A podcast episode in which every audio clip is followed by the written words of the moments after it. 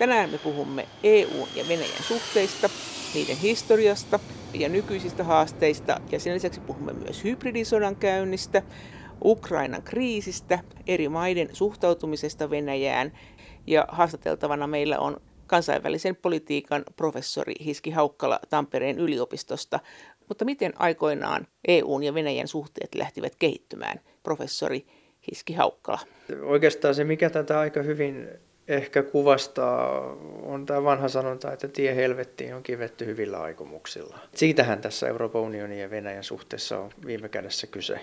Lähdettiin liikkeelle optimistisesti ja parhain aikein. Molemmin puolin vai? Molemmin puolin aika pitkälti yhdeksänkymmentäluvun alussa. Lähdettiin myös liikkeelle ehkä väärin niin kuin taustaoletuksin, ei täysin yhtäläisesti jaetuin käsityksin. Ja, ja se haarautuva polku on oikeastaan sitten kasvanut tästä. Mä oon oikeastaan käyttänyt sellaista sanaa, että, että E U:n ja Venäjän suhteen semmoinen perisynti on tämä nimenomainen alkuperäinen jonkinasteinen väärinkäsitys, joka sitä suhdetta alussa luonnehti, ja siitä on nämä kaikki muut ongelmat sitten pikkuhiljaa kasvanut. Siis me ei ole niin kuin kuunneltu toisiamme, että me ollaan luultu, että me pelataan samaa peliä. No siis se on inhimillisen vuorovaikutuksen yksi perussääntöjä, että ihmiset keskustelee keskenään ja kuvitellaan, että ymmärretään toisiamme paremmin kuin ymmärretäänkään. Se näkyy meillä kaikissa arjessa, parisuhteissa, elämässä, ja se tietysti vaikuttaa myös kansainvälisessä politiikassa. No mikä se oli se perusväärinkäsitys? Mitä Venäjä luuli, mitä E U luuli? No tavallaan sanotaan näin, että Venäjä kuvitteli yhdeksänkymmentäluvun alussa, että työ oli jo tietyllä tavalla tehty. Venäjä oli hajottanut omilla päätöksillään Neuvostoliiton, oli suorittanut oikeastaan aika mittavan työn ja, ja Euroopan vapautusoperaation omalta kannaltaan antaessaan tämän oman imperiuminsa luhistua ilman taistelua ja verenvuodatusta. Ja heidän ajatuksensa oli, että nyt tämän uhrauksen tehtyään Venäjä, Venäjän avulla ja osin sen ympärille rakentuu ja rakennetaan uudenlainen turvallisuusjärjestys ja uudenlainen Eurooppa, jossa Venäjällä on tunnustettu ja, ja vahva rooli. Ja taas Euroopan unionin ja lännen mielestä työ oli vasta alussa. Oli niin sanotusti transition aika, oli, oli hajotettu jotakin, mutta ei ollut vielä rakennettu mitään. Ja se ajatus tietysti oli Euroopan unionin ja Venäjänkin suhteessa, että se on tämmöinen transitiota tuottava suhde, jossa Venäjän pitää muokata itseään tullakseen salonkikelpoiseksi, tullakseen riittävän eurooppalaiseksi, kyetäkseen integroitumaan laajempaan eurooppalaiseen alueeseen. Ja nämä on tietysti kaksi täysin erilaista ja täysin yhteismitatonta prosessia ja asiaa. Olettiko Venäjä sitten samalla lailla Euroopasta tai E U:sta, että nyt kun Venäjä on tehnyt tämmöisen ison liikkeen, niin ehkä E U enemmän ottaa sitten Venäjän arvoja huomioon ja että Venäjä saa enemmän sananvaltaa ja että kaikki on hirveän tosiaan kiitollisia ja, ja iloisia ja, ja, ja tekee kaikenlaisia myönnytyksiä. No tämän aika tuli oikeastaan vasta myöhemmin, oikeastaan vasta Putinin kaudella no. Tämä ajatus tästä. Että oikeastaan jos mennään ihan sinne yhdeksänkymmentäluvulle, niin Euroopan unioni oli vasta muotoutumassa, oli vasta syntymässä. Ja Venäjänkin oikeastaan niin kuin kalkkyleissä se oli tämmöinen jakojäänne. Tietyllä tavalla hyvinkin merkityksetön asia. Euroopan unioni vai? Niin, olennaista oli suhde Yhdysvaltoihin ja, ja suhde tässä niin kuin kovan turvallisuuden saralla. Ja tämä Euroopan unionin kanssa solmittu suhde silloin yhdeksänkymmentäluvun alkuvuosina tehtiin vähän tälleen puolihuomiossa ja siihen enemmän huomiota kiinnittämättä. Jos mennään siihen Yhdysvaltain käsitykseen, joka tietysti sitten lukittuu myös tähän Venäjä-suhteeseen ja sen, ja sen ongelmiin, niin Euroopan unioni oli tämmöinen hyödyllinen instrumentti, jolla voitiin myös sitten tasapainottaa, stabilisoida, integroida tätä niin kuin avautuvaa keskistä ja itäistä Eurooppaa ja laajempaa Itä-Eurooppaa tämmöiseen uudenlaiseen taloudelliseen yhteistyöhön, integraatioon ja, ja myös niin kuin arvopohjaiseen yhteistyöhön ja lähentymiseen. Ja siinä mielessä Yhdysvallat ajoi ja rohkaisi Euroopan unionin laajentumista ja tätä laajempaa kumppanuusvetosta politiikkaa, jonka osaksi sitten Venäjäkin myös hyvin nopeasti imettiin.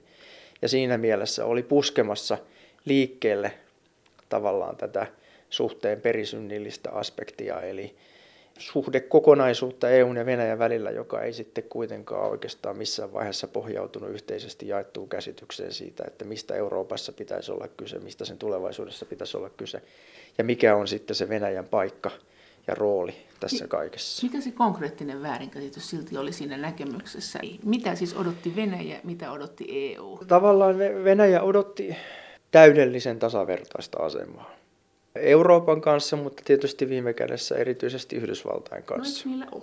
Onhan ne niin kuin kansakunta, että jos ne vaan päättää olla ne, niin ne on. No joo, mutta jos venäläisiltä, erityisesti ehkä presidentti Putinilta menee kysymään, niin heillä on tietysti ollut nämä attribuutit, mutta heille ei ole sallittu sitä roolia eikä asemaa. Et jos he katsoo erityisesti yhdeksänkymmentälukua ja miten Putin sen tarinan kertoo, eikä se ole välttämättä tosi se tarina, mutta se on tarina, joka vaikuttaa Venäjän käsitykseen omasta paikastaan ja maailmanpolitiikasta tänä päivänä hyvin voimakkaasti, niin kaikki suuret päätökset tehtiin Venäjästä piittaamatta ja usein myös sen niin kuin julkituotuja kantoja vastaan. NATOa laajennettiin, vaikka Venäjä ei halunnut. Ja Kosovaa tai Serbiaa pommitettiin, vaikka Venäjä sitä vastusti. Ja ei ole annettu sitä tasavertaista asemaa, ei ole suostuttu tämmöiseen tavallaan niin kuin yhteishallintaan Euroopan osalta. Ja tietysti se syy on pitkälti se, että, että monet niistä asioista, joita Venäjä esitti ja toivoi yhdeksänkymmentäluvulla, niin koettiin hankaliksi ja ikäviksi. Miten E U sitten näki tämän tilanteen? Eikö E U sitten... No E U näki sen tietysti ihan, ihan päinvastoin omalta osaltaan. E U:n käsitys oli, että se sitoi tämmöisiä vapaaehtoisuuteen perustuvia, pitkälle meneviä sopimusjärjestelmiä naapureittensa kanssa. Oli ne sitten laajentumissopimuksia tämän aivan niin kuin lähinaapuruston kanssa tai sitten näitä niin sanottuja eurooppalaiseen naapuruspolitiikkaan tai sitä ennen näihin kumppanuus- ja yhteistyösopimuksiin perustuvia sopimuksia niiden maiden kanssa, joiden ei katsottu olevan niin sanotusti E U-jäsenyyskelpoisia. Ja niihin oli sisään rakennettu nämä periaatteet, eli ajatus pitkälle menevästä yhteistyöstä, taloudellisesta integraatiosta, arvopohjaisesta lähentymisestä, demokratiasta, ihmisoikeuksista, tällaisesta hyvin läntisestä liberaalista yhteiskunta- ja yhteistyömallista, joka oli sitten tapauksesta hieman riippuen niin myös rakennettu suhteellisen vahvan ehdollistamisen varaan. Eli suhteet rakentuivat myös Venäjän kanssa hyvin pitkälle niin, että Euroopan unioni tavallaan, kun tämän, sen jälkeen kun tämä yhteinen sopimuskehikko oli solmittu, niin katsoi asiakseen tarkkailla, monitoroida, huomautella ja sitten myös pantata yhteistyötä siitä riippuen, että miten kukin sitten toimi. Ja jos lukee näitä vanhoja E U-dokumentteja Venäjästä yhdeksänkymmentäluvun lopulta vielä kaksituhattaluvun alusta, niin onhan ne tämän päivän silmin katsottuna aika hurjaa tavaraa. Eli? No siellä lukee ihan konkreettisesti, että mitkä kaikki asiat on Venäjällä retuperällä pielessä, vaatii voimakasta kehittämistä ja, ja sitten suurin piirtein toimenpidesuositus. Eli, siis lähetettiinkö sellaisia kirjeitä Venäjälle? Siis sellaisia dokumentteja ja raportteja E U on julkaissut pilvin pimeän aikana, aikanaan Venäjästä myös. Mutta se ei ollut pahantahtoista, vaan E U:n oma käsitys oli, että tässä kumppanuus- ja yhteistyösopimuksessa, joka siis solmittiin tuhatyhdeksänsataayhdeksänkymmentäneljä ja joka astui voimaan tuhatyhdeksänsataayhdeksänkymmentäseitsemän ja joka on itse asiassa edelleen voimassa ja tämän suhteiden perusta, vaikka ei siitä ole, enää puhuta. Eikö siitä kuitenkin uusita vuosittain, että se allekirjoitetaan aina uudestaan? Sitä ei tarvitse allekirjoittaa. Se on päättynyt se sopimus, mutta se jatkuu automaattisesti vuosittain, mikäli siitä Vuodet ei eroa. vetäydytä. Aa, joo. Joo, joo. E U katsoo, että tämän sopimuksen nojalla Venäjä on sitoutunut tähän peliin. No mites Venäjä sitten haluaisi kehittää E U:ta? No se on pitkä tarina se, mutta sanotaan näin, että, että se miten tämä suhde sitten kehittyi ajan mittaan oli se, että Venäjä ensinnäkin ymmärsi kuinka hankalaa on pelata tätä peliä Euroopan unionin kanssa ja sen ehdoilla. Ja sitten ajan mittaan alkoi myös valjata se käsitys, että tämä ei ole peli, jota Venäjä kaikilta osin haluaa tai kykenee edes pelata.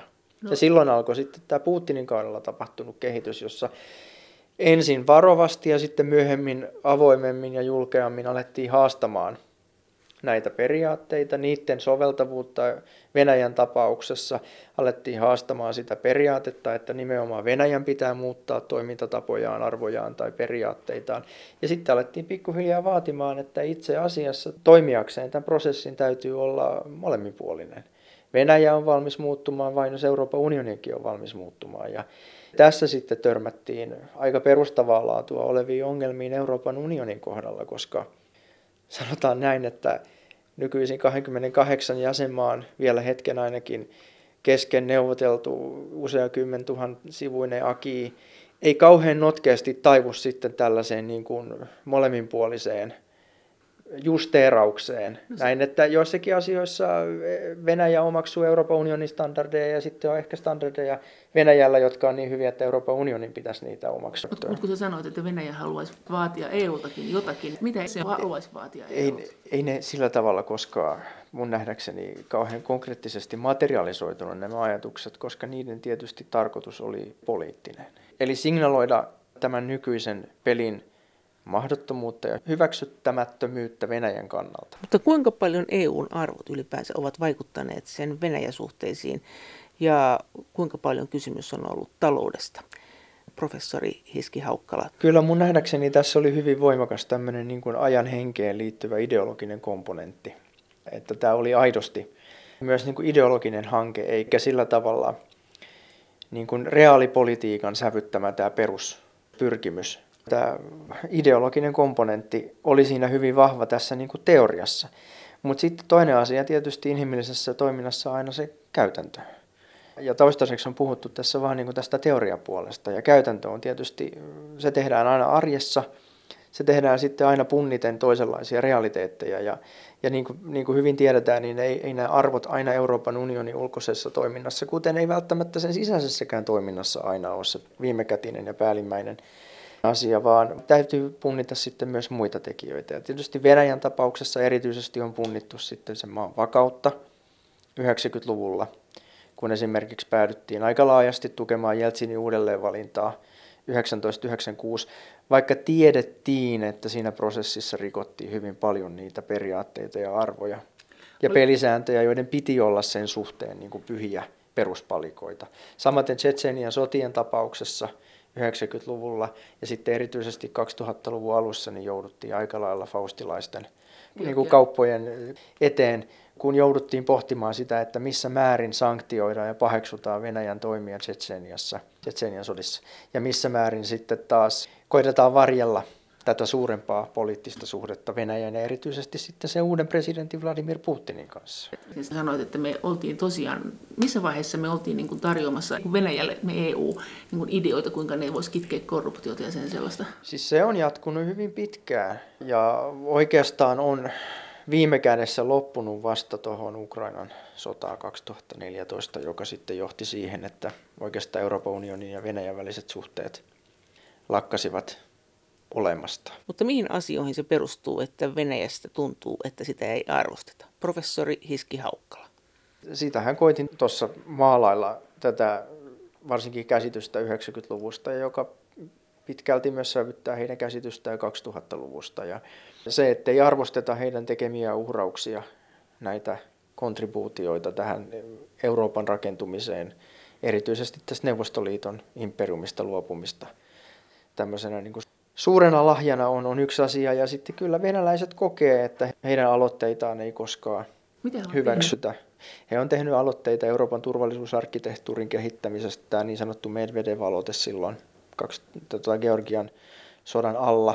Se olisi ollut, Se olisi ollut periaatteessa tämmöinen oikeastaan hyvin lähellä niitä yhdeksänkymmentäluvun ajatuksia, eli tämmöinen yhteismanagement-malli. Venäjä ja, ja tämä laajempi Etyj-alue yhdessä, ää, jossa viime kädessä periaatteessa sen ytimessä on ajatus siitä, että NATOa ei voi laajentaa ilman, että kaikki on asiasta samaa mieltä. No miten sä sanot? Oliko sillä mahdollisuuksia menestyä? Miten maailma nyt näyttäisi, no, jos se olisi? Venäjän siis jo yhdeksänkymmentäluvulla aloitteiden ongelma oli se, että ne oli huonosti synkassa tämän ajan hengen kanssa.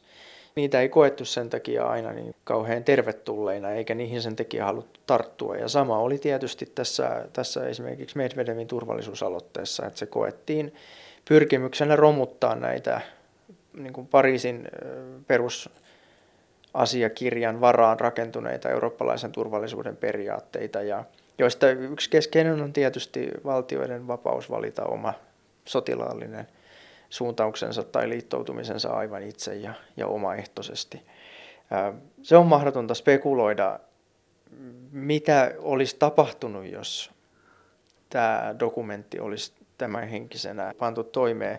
On tietysti mahdollista ajatella, että ehkä, ehkä Ukrainan konflikti oltaisi vältetty. Miten Suomessa sanottiin? Pelättiinkö me sitä, että me ollaan niin kuin Venäjän kanssa samassa liitossa, niin he tulee ehkä auttaa meitä joskus? No siis en mä usko, että tuommoiset asiat oli silloin esillä keskustelussa. Lähinnä koettiin, että se oli tämmöinen pyrkimys romuttaa näitä perusperiaatteita, jotka on itsessään tärkeitä, ihan riippumatta siitä, että mitä siitä seuraa. Ähm, mutta tota, on se myös mahdollista, että se toinen mahdollisuus on se, että olisi seurannut tämmöinen niin kuin hiipivä etupiiri Eurooppaan, jossa, jossa olisi enää Venäjältä päin, jossa olisi ensin lukittu nämä maat harmaalle vyöhykkeelle tällaisella perusperiaatteella, ja sitten olisi pikkuhiljaa alkanut kasvava paine. Mutta kun nämä on meidän liittolaisia jo muutenkin. No ei liittolaisia, sitä se ei olisi implikoinut se sopimus, vaan se olisi ainoastaan estänyt tällaisten sotilaallisten, muita toimijoita vastaan no. niin kuin suunnattujen sotilaallisten liittoutumien laajentamisen. Itä-Eurooppa ei olisi tältä osin päässyt NATOon, siis suuri osahan oli jo no. tässä vaiheessa NATOn jäseniä. Eli se olisi lähinnä koskenut näitä niin sanotusti väliin jääviä alueita ja siltä osin tietysti potentiaalisesti myös Suomea, Suomea ja Ruotsia. Mutta tämä ei, ei koskaan edennyt, se, se haudattiin niin sanottuun Korfun prosessiin, jossa sitä kohteliaasti käytiin niitä ajatuksia sitten Etyjin puitteissa läpi, kunnes se sitten kuoli omaan hiljaisuutensa se prosessi siltä osin. Mutta palatakseni siihen kysymykseen, niin kaikki nämä on luonut Venäjällä sen käsityksen ja olon, että heidän ajatuksiaan ei arvosteta, niihin ei haluta tarttua ja, ja mitä he sanovat ja yrittävät ja ehdottavat, niin koetaan ongelmalliseksi ja huonoksi. Kansainvälisen politiikan professori Hiski Haukkala, miten sä ajattelet tästä hybridivaikuttamisesta? Nythän Lavrov sanoi, että ei he halua, että Brexit toteutuu. Lavrov on Venäjän ulkoministeri, hän sanoi sen nyt juuri. Kyllä täällä ainakin oltiin sitä mieltä, että, että Venäjä on koko ajan aktiivisesti vaikuttanut ja osin myös ollut tyytyväinen siitä, että E U on heikko. Kyllähän Venäjä vaikuttaa ja toimii ja on aktiivinen laajalla rintamalla. Ja en, en usko, että, että hirveästi kyyneliä vuodattavat niin kuin Euroopan unionin ongelmien takia tai eteen. Eikö sä usko tähän Lavrovin lauseeseen? Ää, tota, Vai huomasitko sen? Se oli nyt just joku aika sitten. Se ei ole tavallaan se, niin kuin se pointti uskoako tai ei, vaan olennaista on ymmärtää tämä niin kuin toiminnan peruslogiikka ja motivaatiot tällä hetkellä. Ja, ja mä oon itse käyttänyt sellaista termiä kuin, niin kuin laajan spektrin konflikti, jota Venäjä käy suhteessa länteen tällä hetkellä. Ja, ja, ja se tarkoittaa periaatteessa, että he käyttää lähestulkoon kaikkia työkaluja työkalupakissaan. On se sitten informaatiovaikuttamista tai subversiota tai korruptiota tai poliittista signaalointia tai sotilaallisen voiman näyttöä, tietyissä tilanteissa jopa sen käyttöä. Ja he tekevät sitä hyvin päämäärätietoisesti. Olennaista on ymmärtää, että heidän omassa ymmärryksessään he eivät tee mitään, mitä me emme olisi itse heille tai laajemmin tässä niin kuin maailmanpoliittisessa tilanteessa jo tehneet. Ollaanko me käyty hybridisodankäyntiä Venäjällä? No venäläisten käsityksestä länsi on käynyt tällaista hybridi, hybridisodankäyntiä niin kuin ei-miellyttäväksi kokijoitaan toimijoita vastaan oikeastaan koko kylmän sodan jälkeisen kauden ajan. Eli on vaihdettu hallituksia aggressiivisesti, on suollettu propagandaa ilmatilaan, on käytetty aseellista voimaa regiimien vaihdoksiin, on, puutut, on puututtu poliittisiin prosesseihin, on tuettu poliittisia voimia maiden sisällä, on, on nakerrettu toimijoiden suvereniteettia ja niin edelleen. Myös aika pitkälti käytetty näitä instrumentteja myös Venäjän sisällä. On tuettu poliittisia voimia, jotka on meidän mielestä kivoja, mutta jotka ei välttämättä sitten kaikkien venäläisten mielestä ollut niin hirveän kivoja ja, ja niin edelleen ja Onks niin edelleen. Te, mitä on tosi merkittävimpiä konkreettisia? No siis ollaanhan me tehty esimerkiksi tuettu haluamiemme poliittisia voimia, koetettu ajaa niitä valtaan, autettu niitä pysymään vallassa. Siis millä rahalla ketä? No siis vaikka millä rahalla. Venäjän sisälläkö? Myös Venäjän sisällä. Siis meillä on esimerkiksi tämmöinen ihan legitiimi, me kutsumme sitä kansalaisyhteiskuntayhteistyöksi. Ja me teemme sitä ihan myös, niin kuin olemme tehneet sitä E U-rahalla ja myös kansallisilla rahoilla. Mutta me olemme tehneet sen täysin vakuuttuneina siitä, että meidän tarkoitusperämme ovat jalot ja hyvät ja viisaat ja näiden maiden ja kansojen omaksi parhaaksi. Emmekä me ole missään vaiheessa kyenneet emmekä halunneet nähdä siinä mitään ongelmallista tai hankalaa. Se on meistä ollut täysin luonnollista ja se on ollut oikeastaan osa tätä yhdeksänkymmentäluvun transiitioajattelua, että meidän pitää auttaa hyvää tarkoittain kansakuntia ja yhteiskuntia siirtymään niin kuin positiiviseen suuntaan. Mutta onko me tehty myös tämmöistä hybridivaikuttamista? Me emme ole tehneet hybridivaikuttamista omasta mielestämme, mutta se ei tarkoita sitä, etteikö sitä voisi tulkita sellaiseksi pahantahtoiseksi nakerrukseksi, joka johtaa sitten niin kuin tavallaan laillisten, ja nyt tämä kysymys, nämä lainausmerkit ei radiossa näy, mutta laillisten regiimien syrjäyttämiseen ja uudenlaisten poliittisten voimien valtaan saattamiseen, niin kuin esimerkiksi kävi Georgiassa kaksituhattaluvun alussa ja Ukrainassa hyvin pian sen jälkeen. Oletko sanonut tuohon suomeksi, mikä on regiimi? Regiimi, se on siis, se on, tässä tapauksessa se on siis hallitus tai valta. Poliittinen järjestelmä. Ja tavallaan tämä on yksi iso tätä ongelmaa, että Venäjä kokee käyvänsä tietyllä tavalla defensiivistä kampanjaa tai ainakin defensiivisistä syistä, mutta hyvin aggressiivisin keinoin. Siis puolustuksellista. Puolustuksellista. Ja vainoastaan tietyllä tavalla vastaavansa tuleen tulella. Ja tämä on tietysti, meidän ei tarvitse tätä hyväksyä. Eikä olla tästä niin kuin samaa mieltä tästä tarinasta, mutta jotta me voimme ymmärtää, mistä tässä on kyse, niin meidän täytyy käyttää hetki aikaa pohtiaksemme sitä, että miten esimerkiksi venäläiset tämän asian itse mieltävät. Entäs tämä, minkälaisena sä pidät sitä hybridivaikuttamistilannetta nyt, kun tulee nämä E U-vaalit? Pidätkö sitä keskeisenä asiana näissä? Joo, siis informaatiovaikuttamista varmasti tulee.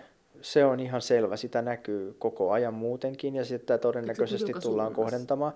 Mutta siis se näköharha, mikä on ehkä tässä keskustelussa tullut, on, on se ajatus, että, että me ollaan täällä jotenkin tässä omassa niin kuin, omenaisessa olossamme ja meillä on täällä niin kuin, kaikki hyvin. Ja sitten tulee pahantahtoista hybridi- ja informaatiovaikuttamista tuolta ulkoa ja se on Venäjä ja, ja sitten tapahtuu niin kuin, ikäviä juttuja. Vaan siis faktahan on mun nähdäkseni se, että, että informaatiovaikuttamista tapahtuu jatkuvasti myös täällä niin kuin meidän sisällä. Me käymme itse, tämäkin on informaatiovaikuttamista tietyllä tavalla. Ei tosin pahantahtoista, mitä tässä nyt harrastan, mutta, mutta tämmöistä niin kuin kuitenkin. Eli ajatusten äh, muokkaamista ja, ja argumenttien esittämistä. Ja, ja se tietysti, mikä tekee informaatiovaikuttamisesta hankalaa, on silloin, kun siirrytään pahantahtoisuuden alueelle, jolloin pyritään vääristämään, manipuloimaan, ei tarjoamaan oikeaa tietoa. Ja tähän syyllistyy myös aivan niin, meidän oma porukka ja me, me itse ja meidän, meillä on poliittisia liikkeitä Euroopassa, joiden toimintalogiikka perustuu nimenomaan, nimenomaan osittain tällä hetkellä tähän. Harrastetaanko mekin sitä muualle? Ää, no, sanoitko, että me harrastetaan sitä kyllä Venäjälle sitä informaatiovaikuttamista? Siis, meidän mielestä hyvässä tarkoituksessa, joo, ehkä Venäjäkin meille omasta joo, mielestään hyvässä. Ollaan globaalisti harrastettu sitä, mutta parhain aikein ja tarkoituksin ja, ja, ja, ja, ja ollaan uskottu siihen asiaan ja ehkä se asia monilta osin ihan oikea ja hyväkin on ollut. En, minä, en, en, en halua sitä sanoa. Mutta sitten se tavallaan se Venäjän informaatiovaikuttaminen tai muiden toimijoiden, ulkopuolisten toimijoiden informaatiovaikuttaminen, koska meillä on esimerkiksi Yhdysvalloissa nyt toimijoita, joilla on intressi vaikuttaa Euroopan unioniin. Ketkä sieltä? Bannonites ja nämä ihmiset, jotka nimenomaan haluaa ajaa tällaista kansallisvaltioihin voimakkaasti nojautuvaa Eurooppaa, niin meihin sitten tämän sisäisen pelin lisäksi niin kuin kohdistetaan tätä ulkopuolista vaikuttamista. Ja se voi tietyltä osin olla massiivista, koska ne resurssit saattaa olla merkittäviä ja, ja esimerkiksi koneoppimisen voimakkaiden algoritmien kautta pystytään masinoimaan botteja, jotka moninkertaistaa sen älämölön tässä meidän omassa informaatiotilassa. Eli sitä ei pidä vähätellä tätä informaatiovaikuttamista ja näitä pyrkimyksiä, mutta ei sitä pidä myöskään niin kuin nähdä yksinomaan tämmöisenä ulkopuolisena tekijänä ja ongelmana. Jos Amerikasta päin tulee tämmöistä kansallismielisyyttä korostavaa vaikuttamista ja ehkä hekin ovat sitten sitä mieltä, että tämä on niin kuin hyvä idea, että ihan kilttejä ollaan, niin onko, mikä se Venäjä, niin kuin, mitä sä luulet, että onko ne siellä, että meillä on tämmöinen häijyysvirasto vai onko heilläkin omasta mielestään hyvä tarkoitus? En mä usko, että kenelläkään näillä ulkopuolisilla on mikään niin kuin meidän paras intressi mielessä tässä, vaan he ajaa omaa etuaan. Ja mikä se olisi silloin se suora etu se sille hybridivaikuttamiselle? Mikä se on se juttu? Se, et, onko se todella se, kuinka heikko E U se Venäjän etu? Joo, joo, siis kyllä se on itsessään mun nähdäkseni tietynlainen tavoite ainakin heikentää saadakseen tilaa ja aikaa, viedäkseen niin. voimia muualta pois. Ja sitten myös edesauttaakseen voimia, jotka muuttaa sitä poliittista agendaa Venäjän kannalta. Miten huolestunut sä olet Venäjän taloudellisesta tilanteesta? Nythän se, eikö nyt vuonna seitsemäntoistahan niillä meni jo taas aika hyvinkin? No ei niillä hyvin mene, mutta niillä menee. Ja, ja se siis... todennäköisesti riittää. Eli se puolitoista vajaa kaksi prossaa kasvua, jota nyt nämä ennusteet Venäjälle osoittaa, niin se ei ratkaise heidän ongelmiaan. Se itse asiassa päinvastoin suhteellisesti heikentää Venäjän osuutta tästä niin kuin globaalista kakusta. kakusta. Mutta se on kuitenkin tarpeeksi, jotta, jotta menee, että homma jatkuu. Mutta siis sä uskot, että siellä pysyy jonkunnäköinen rauhantila nyt lähiaikoina? Siis Venäjän tulevaisuuden ennustaminen on vaarallista puuhaa. Siinä saa, siinä saa heti hölmön hatun päähänsä, kun jos jotain menee sanomaan. Että, että tota, ei Venäjän, Venäjällä on paljon epävarmuustekijöitä ja, ja tämmöistä myös yllätyspotentiaalia, mutta, mutta mikään ei anna odottaa, että se tapahtuisi nyt huomenna. Miten tai ensi vuonna. Mitä siellä on niin kuin vaarallisinta meidän kannalta? No siis vaarallista on just se yllätyspotentiaali ja, e- ja epävakaus. No. Siis ihan vaan ton kokoisessa maassa, jos siellä tulee jonkinnäköinen sisäinen kaaos tai kuohunta tai ongelmatilanne, niin pidetään mielessä ydinaseiden määrä, pidetään mielessä muiden mahdollisesti ongelm- ongelmallisten järjestelmien määrä, sen maan koko, merkittävyys tälle maailmalle, alueelle, Suomelle, taloudellisesti ja muuten, niin mikä tahansa häiriötilanne siellä on paha juttu. Mutta pelottaako Suomeen? On, onhan tässä ollut nämä sotaharjoitukset ja muut, ja tämä no, itämeritilanne. Ja... Sen verran on Venäjää tullut ajateltua ja, ja toimittua, että en osaa sitä pelätä. Se on mielenkiintoinen haaste älyllisesti. Se on mun nähdäkseni myös valtio, joka toimii rationaalisesti omien arvojensa ja periaatteittensa mukaan. Se on tässä suhteessa ennakoitavissa oleva, se on ymmärrettävissä oleva. Se ei ole mun nähdäkseni verenhimoisen aggressiivinen, eikä mitenkään niin kuin akuutisti uhkaa esimerkiksi Suomea tai välttämättä laajemminkaan Pohjois-Eurooppaa. Lähinnä mua pelottaa politiikkavirheet, se tavallaan se yleinen jännite, johon ollaan ajauduttu, joka voi tahattomasti saada aikaiseksi tilanteita, joissa päädytään nopeasti eskaloituvalle huonolle uralle, vaikka kukaan ei sitä halua eikä aio. Kansainvälisen politiikan professori Hiski Haukkala, sulla oli tämä sama asia tuossa alussa, sä sanoit, että silloin kun E U:n ja Venäjän suhteita luotiin alussa, niin silloin meillä oli väärinkäsitys. Venäjän mielestä he olivat tehneet suuria uhrauksia, mutta mitä he olisi odottanut, että miten E U olisi vastannut tähän? Yksi tekijä, joka täytyy tässä pitää mielessä on se, että Neuvostoliiton hajoaminen oli valtava shokki.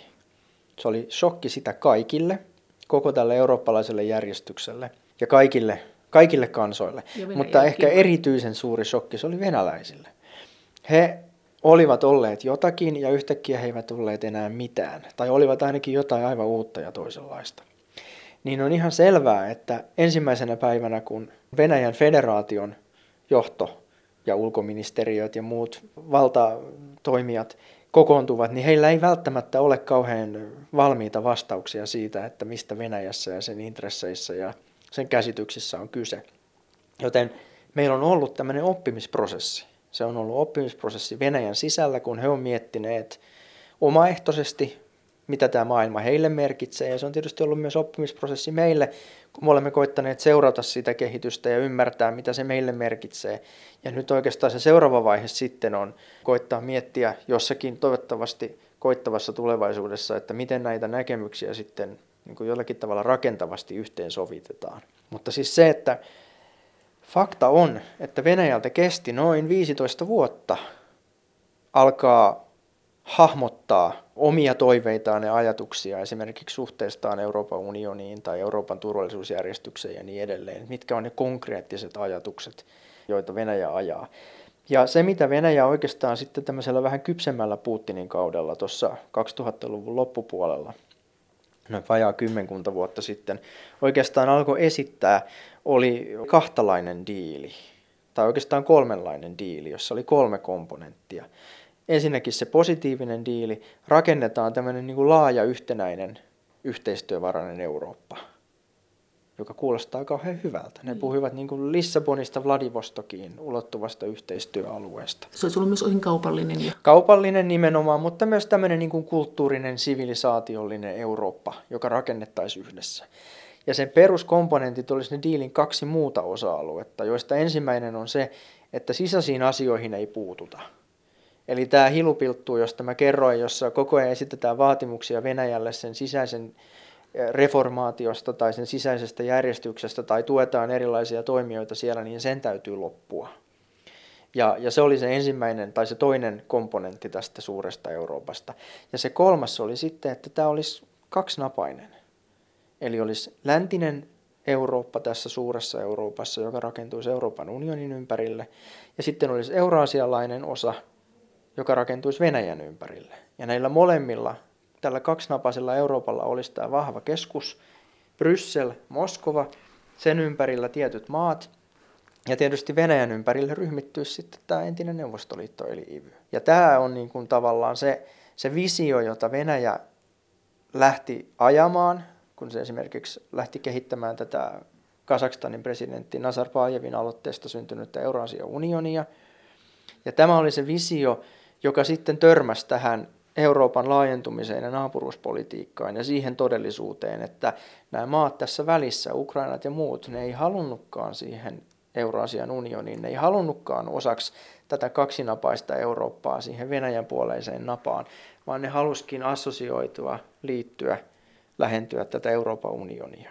Ja tässä tavallaan on sitten se toinen, tai se niin kuin toinen perisynti tässä suhteessa, joka sitten kulminoitu tähän Ukrainan konfliktiin. Eli nämä maat tässä välissä muistaa, muistaa historiansa eikä halua sitä. Muistaa tietysti historiansa, mutta näkevät myös tulevaisuuden. Kyllä se on ihan selvää, että ei, ei, se on Venäjän tragediaa tietyllä tavalla, että vaikka se on valtavan tenhoava ja omaehtoinen vahva sivilisaatio ja kulttuuri ja, ja monin tavoin niin kuin ihailtava ja hieno kansakunta ja maa, niin sillä ei kuitenkaan ole ollut kykyä kehittää sellaista tulevaisuuteen vievää visiota, taloudellista mallia, jotakin sellaista, joka oikeuttaisi tällaisen integraatiovaltapiirin ja joka olisi houkuttanut näitä maita liittymään. Koska ei, ei kukaan kansakunta pelkästään niin kuin peräpeiliin katso, vaan ne katsoo tietysti myös eteenpäin, että mitä siellä on tulossa. Ja Venäjä ei ole kyennyt luomaan tällaista visiota. Voidaan keskustella, onko E Ukaan onnistunut siinä kauhean hyvin, mutta onnistunut kuitenkin sen verran paremmin, että näiden maiden kannalta se E U-integraatio on ollut kuitenkin se houkuttelevampi suunta. Mikä tässä on tämä talouden merkitys? Miten sä näet sen Ukrainan kriisin? Ja nyt on tietysti tämä pakotetilanne, mutta miten sä näet, että mistä tavallaan oli kyse ja miten tästä päästäisiin ulos? Se koko ajan puhut tästä tunnustuksesta ja arvostuksesta. Olisiko tämä näin halpaa, että me voitaisiin vain hirveästi tunnustaa ja sitten kaikki raukeisi? Ei se ole halpaa ollenkaan, koska tietysti se tunnustaminen tarkoittaa sitä, että tämän nykyisen turvallisuusjärjestyksen perustavaa laatua olevia perusperiaatteita pitäisi muuttaa tai niistä jopa kokonaan luopua. Että kyllä siis koko kylmän sodan jälkeinen turvallisuusjärjestys on rakentunut sen ajatuksen varaan, että isoilla valtioilla ei ole oikeutta sanella, mitä pienempien valtioiden rauhaan kuuluu. Ja suomalaisilta esimerkiksi voi kysyä, että miltä se tuntui syksyllä kolmekymmentäyhdeksän, kun isot pojat teki päätöksiä pienempien päiden yli. Eli tavallaan tämän Venäjän implisiittisen, mutta enenevässä määrin myös niin kuin selvemmin ja selvemmin sanotun vaatimuksen tunnustaminen, niin, niin se tarkoittaisi aika kallista remonttia näihin niin kuin Euroopan perusperiaatteisiin. Ja se on se syy, minkä takia me ollaan sanktioissa. Se on se syy, minkä takia tästä tilanteesta ei päästä eteenpäin, koska, koska tätä tunnustusta ei haluta tehdä, vaan sen sijaan halutaan ja on haluttu, että tällä vaatimuksella ja näillä toimilla on Venäjälle hyvin konkreettinen hintalappu. Entäs raha? Voidaanko tämä tilanne hoitaa rahalla? Voiko, voiko Venäjä tosiaan esimerkiksi luvata Ukrainalle loputtomiin halpaa öljyä ja sitten Ukraina sanoo, että no hyvä, me myytiin tuo Itä-Ukraina teille sitten ja se asia olisi sille rauhoittunut? Niin en mä usko, että Venäjä haluaa Itä-Ukrainaa. Mä luulen, että se Krim on, on, on se, mikä on se ydin ja se olennainen asia. Itä-Ukraina on vipuvarsi ja viimeinen asia, mitä Venäjä haluaa, on, on sitä pitää. koska sen omistaminen tarkoittaa siitä huolehtimista ja maksujen kantamista ja se ei tietysti ole. Siis eikö ne halua, eikö Venäjä halua Itä-Ukraina? Onko tämä vaan ihan tämmöinen peli? Siis Itä-Ukraina on vipuvarsi, jota käytetään Ukrainan pehmittämiseksi ja, ja, ja myös paikallaan pitämiseksi. Eli tämmöinen pyhä Venäjän alkukoti Kiova, niin se ei olekaan se juttu. En mä usko, että Venäjällä on tällaista näin laajaa, tavallaan laajaa ekspansiivista agendaa, että heidän tarvitsisi näitä alueita omistaa fyysisesti. Tunnustettu valtapiiri ja hallinta todennäköisesti riittää ja, ja on, on paljon edullisempaakin. No, silloinhan se voidaan jo rajata Krimiin se ongelma. Kelle Krimistä voisi maksaa ja mitä?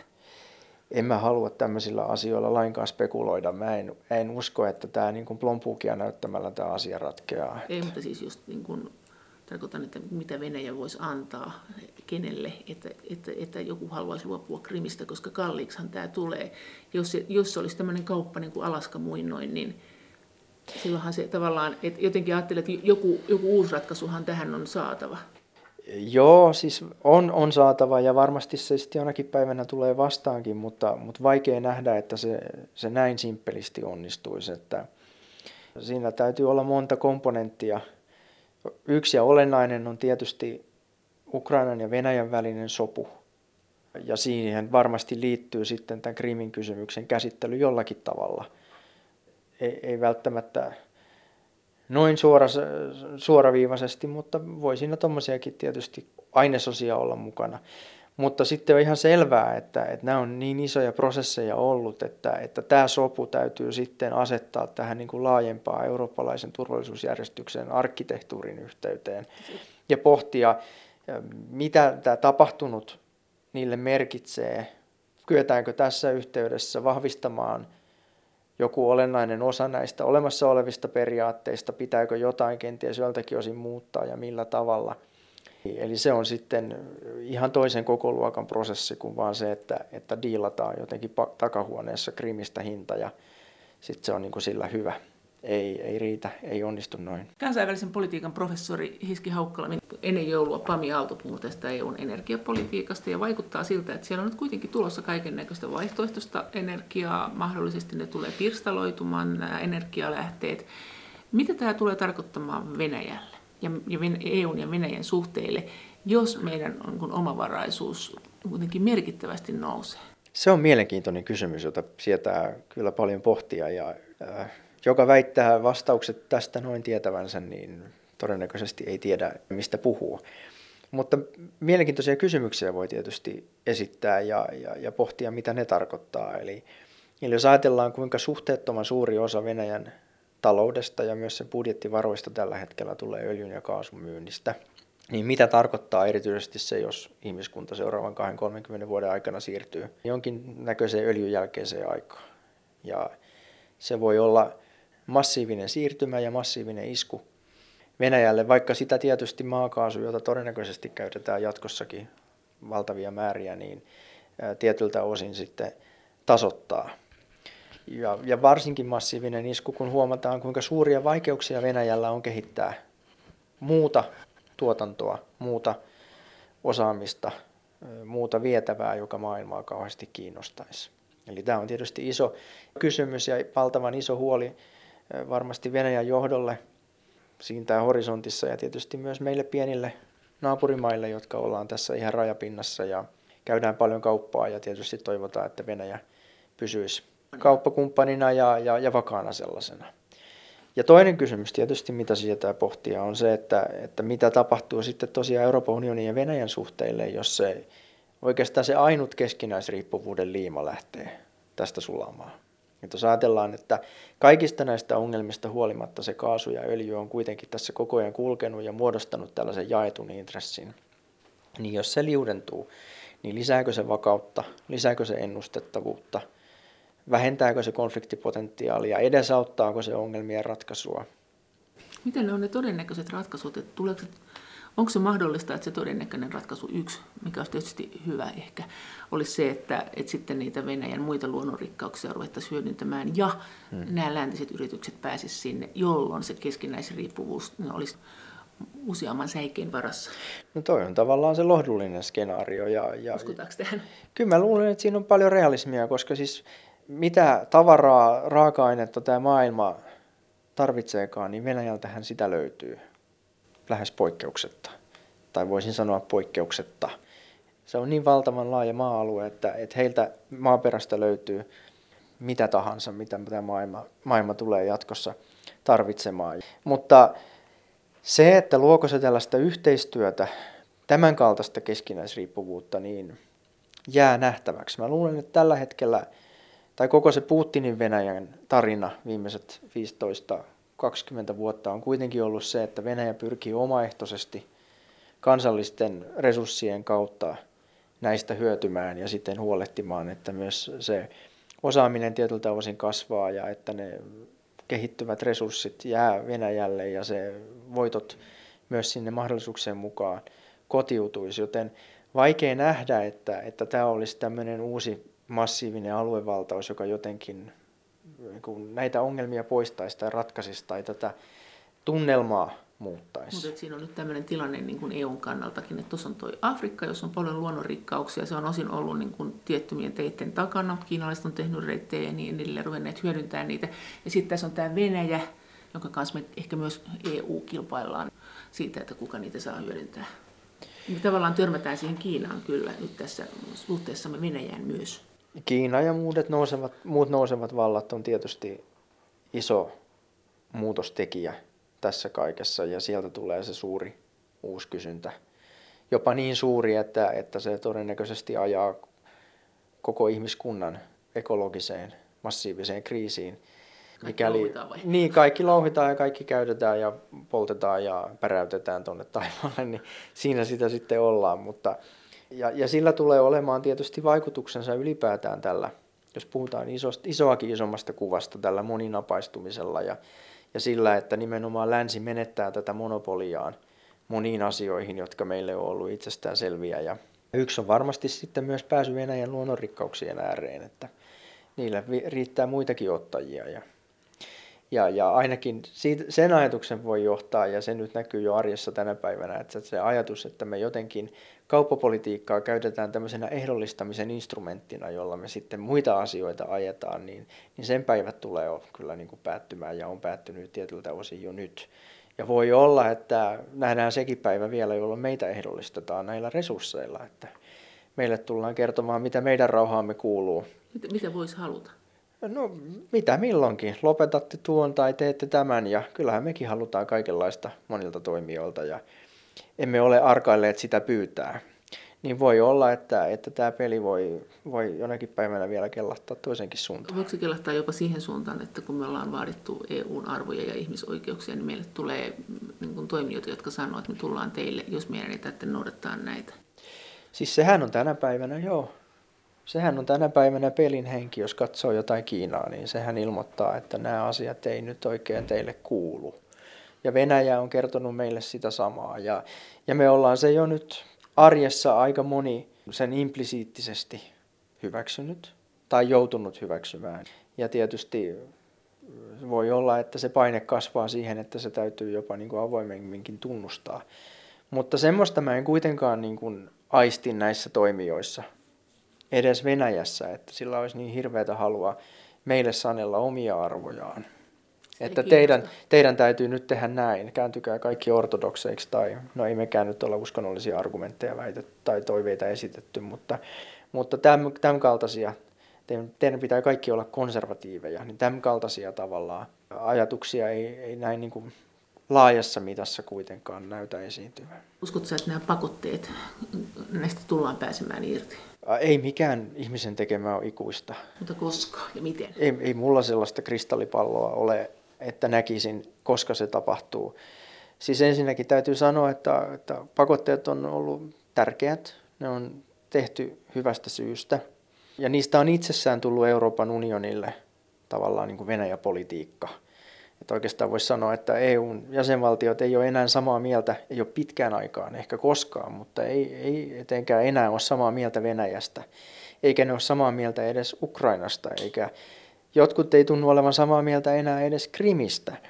Mutta samaa mieltä ne on siitä, että jos pakotepolitiikasta ei pidetä kiinni, niin Euroopan unionin uskottavuus romahtaa.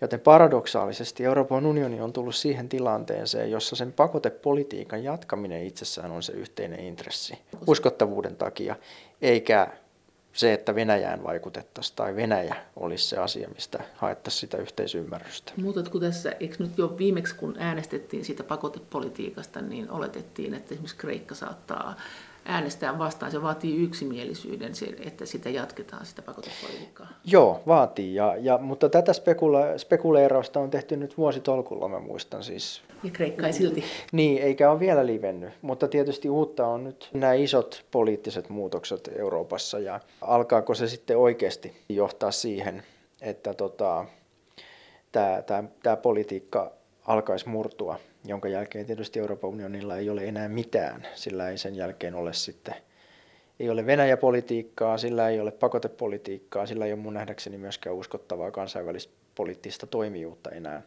sen päivän jälkeen, jos tässä pakotepolitiikassa tällä tavalla epäonnistutaan.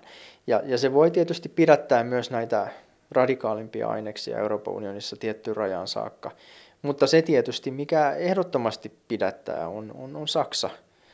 Saksan rahat, Saksan tahto ja Saksan valta ja, ja monet näistä maista, jotka nyt kaikkein tällä tavalla pehmeimpiä tässä asiassa on, niin on myös sellaisia, jotka joutuu pohtimaan sitä, että onko he jossakin nähtävissä olevassa tulevaisuudessa ajautumassa itse sellaiseen tilaan, että he tarvitsisivat Saksan rahoja tai apuja, ja tämä pätee myös Italiaan, joten se voi olla, että siellä on sitten muita syitä pysyttäytyä tässä yhteisessä rintamassa, vaikka muuten houkuttaisi ehkä. ehkä livetä.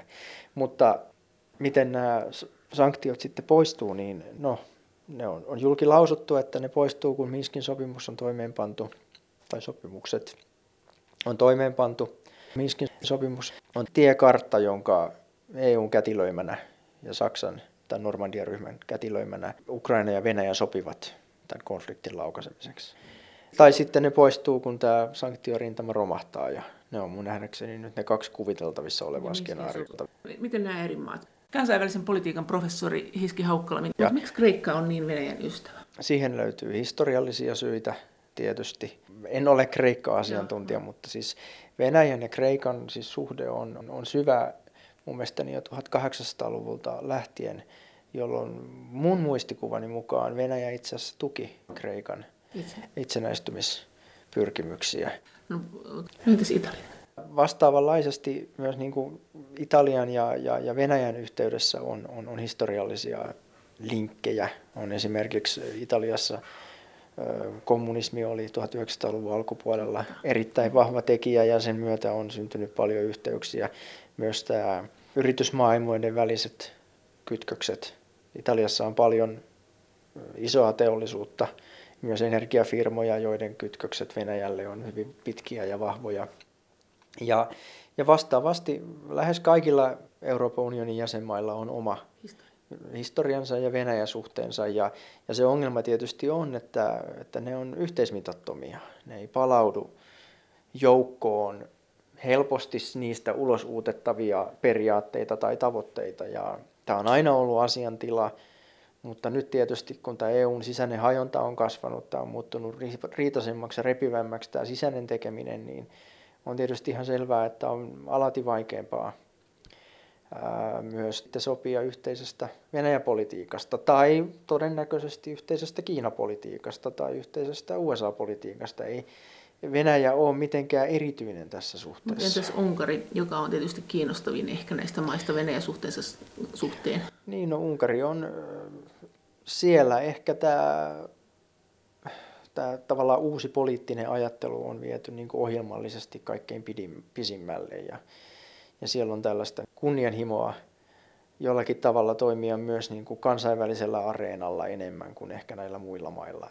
Ainakin toistaiseksi. Esimerkiksi se... Puola on paljon keskittynyt tähän omaan sisäiseen tilan, tilaansa ja tilanteeseensa, eikä niinkään ole koittanut ottaa sitten tällaista kansainvälistä roolia, niin kuin Orbán on hakenut. Edes Puolalla. Puolahan on kuitenkin ollut hirveän Venäjä-kriittinen, kyllähän se jotakin pohjaa tarvitsee. Historiassahan se on ollut kovilla. Puolan, Puolan Venäjä-suhde on jännitteinen tietysti, ja se on, se on hankala monella tapaa. Siinä on traumaattisia aspekteja muille jakaa. Mutta mä oon tulkinnut, että, että siellä on myös uudenlaista pyrkimystä hakea tämmöistä rakentavampaa tai positiivisempaa suhtautumista Venäjään, mutta, mutta miten se materialisoituu, niin on liian aikaista sanoa. Mitä sä sanoit tuossa, että Saksa on se, joka pitää nämä jäsenmaat kurissa? Mikä on Saksan ja Venäjän? Sehän on ollut aina iso ja vahva, niillä on iso kauppasuhde, mm. ne on kaksi isoa maata, mutta mikä se on se, niin kuin se, se niiden suhteen luonne? Se on, se on hankala ja vaikea ja tärkeä, että Saksahan on niin kuin kauheassa paikassa tänä päivänä, koska, koska heidän se suuri idea on ollut nimenomaan tämän niin kuin ostpolitiikin, tämän idän politiikan opetukset. Että tavallaan rauha Euroopassa ja, ja myös niin kuin Saksalle hyvä elämä on mahdollista ainoastaan ää, niin kuin Venäjää lähestymällä ja yhteistyötä hakemalla ja, ja, ja tämmöisiä niin kuin positiivisia ratkaisuja edistämällä. Ja heidän niin kuin se käsitys on se, että, että Saksojen yhdistyminen oli tulos tästä. Ja se positiivinen, positiiviselta näyttänyt kehityskulku yhdeksänkymmentäluvulla ja ehkä kaksituhattaluvulla oli, oli nimenomaan satoa tästä niin kuin idänpolitiikan niin kuin jatkamisesta. Ja nyt Saksa on joutunut täysin niin kuin päinvastaiseen kulmaan, johtamaan tavallaan Euroopan unionin linjaa, läntistä linjaa, joka, joka paheksuu, sanktioi, eristää Venäjää, joka kehittää myös sotilaallista varautumista Venäjän uhkaan. Nämähän on kaikki täysiä vastakohtia sille älylliselle perinteelle, jonka varaan Saksa on Venäjän suhteensa rakentanut. Ja, ja heillä on, niin kuin fiinisti sanotaan, todennäköisesti valtava kognitiivinen dissonanssi tällä hetkellä päässä. Ja ristiriita. Niin, valtava Joo. ristiriita. Eli on tietyt arvot, periaatteet, perinteet, toimintatavat. Ja sitten todellisuus, joka sotii sitä täydellisesti vastaan. Ja se on vaikea paikka Saksalle ja, ja se on tietysti vaikeaa meille kaikille. Mitäs Itämeri ja E U ja Venäjä? Itämerellähän nyt on ollut aktiviteetteja. No tämä on nyt se rajapinta. Siis sehän on, se on Suomelle iso muutos ja myös ihan turvallisuuspoliittinen haaste. Että siinä missä kylmä sota, joka meitä pelotti ja oli ahdistava, niin se oli kuitenkin keski-eurooppalainen konflikti tässä niin kuin ihan Euroopan sydämessä. Nyt tämä uusi kylmä sota tai mitä tämä nyt sitten onkaan, niin tämä on tietyltä osin pohjois-eurooppalainen. Tämä, tämä niin kuin flash, potentiaalinen flashpoint on nyt tässä ihan nurkilla. Nämä sotilasliittojen välinen raja kulkee tässä. Venäjä on nyt tässä. Ja tota, se, on, se tuo meille, meille tietysti uudenlaisen tilanteen ja eri tavalla näkyvän, näkyvän tilanteen. Ollaanko me Venäjälle haluttu kohde? Määrittele kohde. Matkustuskohde vai ei? Haluatko sen napata meidät kuin Ukrainan?